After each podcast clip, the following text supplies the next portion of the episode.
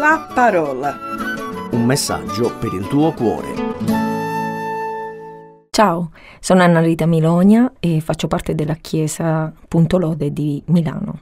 Oggi vorrei accennare a un qualcosa di brillante. Matteo 5:16 parla proprio di una luce che brilla. Così risplenda la vostra luce davanti agli uomini, affinché vedano le vostre buone opere glorifichino il Padre vostro che è nei cieli. Pensa a qualcosa che brilla. Quando puoi vedere il suo luccichio, la sua luce splendente? Pensa ad esempio ad una candela, ad una lampada, alle stelle. Quando puoi vedere bene l'effetto della loro luce? Ciò che brilla può brillare solamente nel buio, giusto?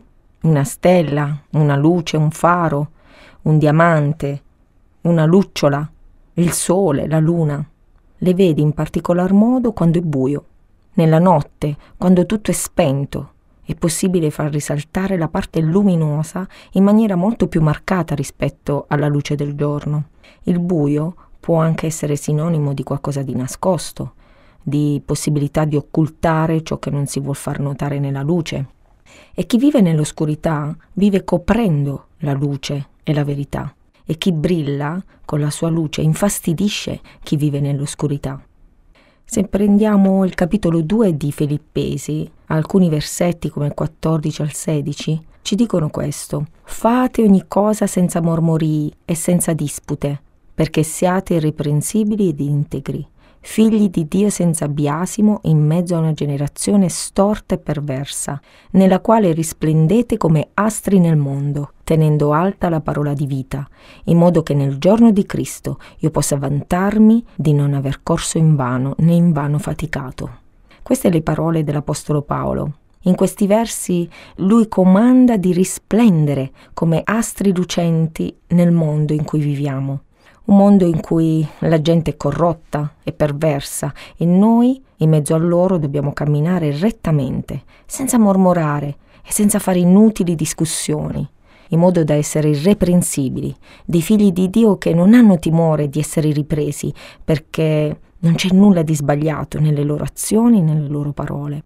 Dobbiamo brillare nel mondo, tenendo fede al messaggio che dà vita. Dio ci ordina di risplendere nel buio di questa generazione. Dobbiamo ricordarci che dovunque andiamo, noi dobbiamo essere noi stessi, cioè la luce del mondo, che non illumina di luce propria, ma riflette la luce di Cristo, che è la luce del mondo. Egli abita in noi, se abbiamo creduto al suo sacrificio di salvezza. Solo in questo modo riusciremo a tenere alta la parola di vita, che è la scrittura, la fonte della fede, la quale dà vita ad ognuno che la legge, che l'ascolta e la mette in pratica. Infatti Paolo, al versetto 16, dice che può vantarsi di non aver corso e di essersi affaticato in vano. Ed è per questo che dice che le nostre fatiche non sono vane nel Signore. Infatti anche in Prima Corinzi 15:58 dice così: "Perciò, fratelli miei carissimi, state saldi, irremovibili, abbondando del continuo nell'opera del Signore, sapendo che la vostra fatica non è vana nel Signore." Io voglio brillare per Dio, voglio vantarmi della croce dei miei fratelli, se camminano nella luce portando frutti della vita cristiana rinnovata. Io voglio essere quella luce, quel faro risplendente che può riportare un mio fratello sulla retta via. Io voglio essere quella luce che riflette il luccichio del mio Signore, che brilla in me, nel mio cuore. E tu? Sicuramente anche tu desideri questo. Vediamo insieme però come possiamo continuare ad essere luce senza cadere nel buio dell'orgoglio. Come Paolo, anche tu puoi vantarti di tanti talenti o qualità spiccate che fanno parte della tua persona, della tua carriera. Ad esempio, lui poteva vantarsi nel libro degli atti di essere lo strumento scelto da Dio. Infatti è scritto strumento che ho scelto per me affinché porti il mio nome dinanzi alle nazioni, ai re e ai figli di Israele, e io gli mostrerò quanto dovrà soffrire per il mio nome. Questo è scritto in Atti, capitolo 9, dai versetti 15 e 16.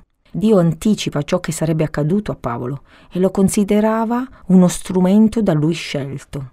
Quindi lui poteva vantarsi di essere scelto da Dio. L'Apostolo Paolo poi al capitolo 3 di Filippesi, ai versetti 4 e 6, dice che ha tante cose per cui vantarsi, più di qualunque altro. Lui era per esempio un israelita, ebreo, fariseo, studioso della legge, un cittadino romano. Noi possiamo dire di lui che poi è diventato uno scrittore. Lo conosciamo come un prigioniero gioioso, un uomo sempre pronto a consolare gli altri, una persona determinata, instancabile lavoratore, una persona positiva. Insomma, ognuno di noi, come lui, può vantarsi di qualcosa e fare una lista lunga. Ma ora ti invito a riflettere su ciò che Paolo dice al capitolo 3 di Filippesi. Dai versetti 1 e 3 è scritto che noi apparteniamo a Cristo ed è di questo che ci dobbiamo rallegrare. Infatti dice rallegratevi nel Signore. E poi dice che ci dobbiamo vantare in Cristo, diventando come Lui. È molto importante sapere e ricordare che apparteniamo a Dio, perché Lui ci ha comprato con il sangue di suo figlio alla croce. Questo è ciò di cui dobbiamo andare fieri e essere orgogliosi, imitando la sua persona e la sua vita. Quindi l'unico mio vanto deve essere Cristo. Alcuni si possono vantare di ciò che fanno, altri di ciò che sono, ma cosa importa, dice Paolo? Cristo gli ha mostrato ciò che aveva valore per lui prima, ora davanti agli occhi di Dio è meno che zero. Al versetto 8 dice, questo di fronte all'eccellenza di Cristo è tanta spazzatura, è un danno rispetto al conoscere Gesù. Perché la ritiene addirittura spazzatura? Noi buttiamo via ciò che non serve, ciò che puzza, ciò che è guasto, che è andato male. Quello che buttiamo nella spazzatura è ciò che a noi non serve più, ciò che è rotto oppure inutile. E allora come mai dobbiamo considerare inutili tutte le cose per cui possiamo vantarci?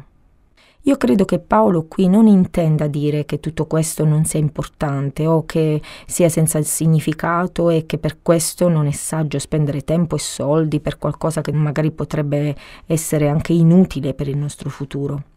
Paolo stesso non sarebbe riuscito ad essere ciò che era, colto e pieno della conoscenza delle scritture. Non avrebbe potuto appellarsi a Cesare se non avesse avuto la cittadinanza romana.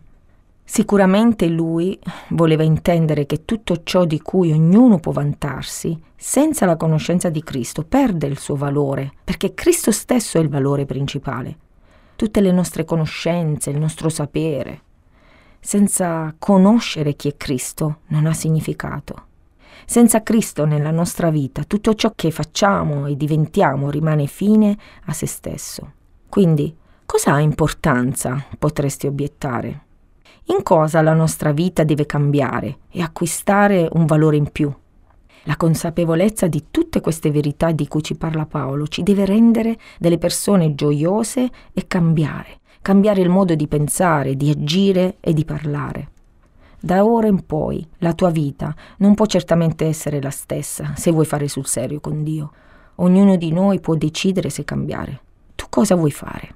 Puoi decidere di buttare via simbolicamente nella spazzatura ciò di cui credi tu possa vantarti e poi puoi parlare con il tuo creatore e renderti conto che lui ti sta dicendo a lettere cubitali io ti conosco, ho lasciato su di te la mia impronta con il mio sangue sulla croce.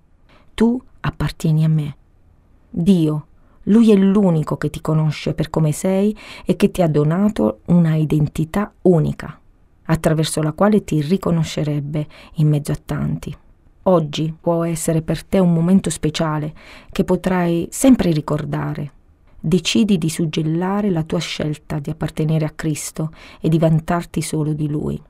Nella tua vita decidi di imitare e seguire solo la sua persona per essere una luce che risplende nel buio di questo mondo. Qual è la tua decisione? Io ho deciso di risplendere, di brillare per Dio in questo mondo e tu? Rifletti oggi e alla prossima. La parola. Un messaggio per il tuo cuore. Se ti è piaciuto questo programma, allora scarica l'app di CRC e scopri di più. Condividilo con gli amici.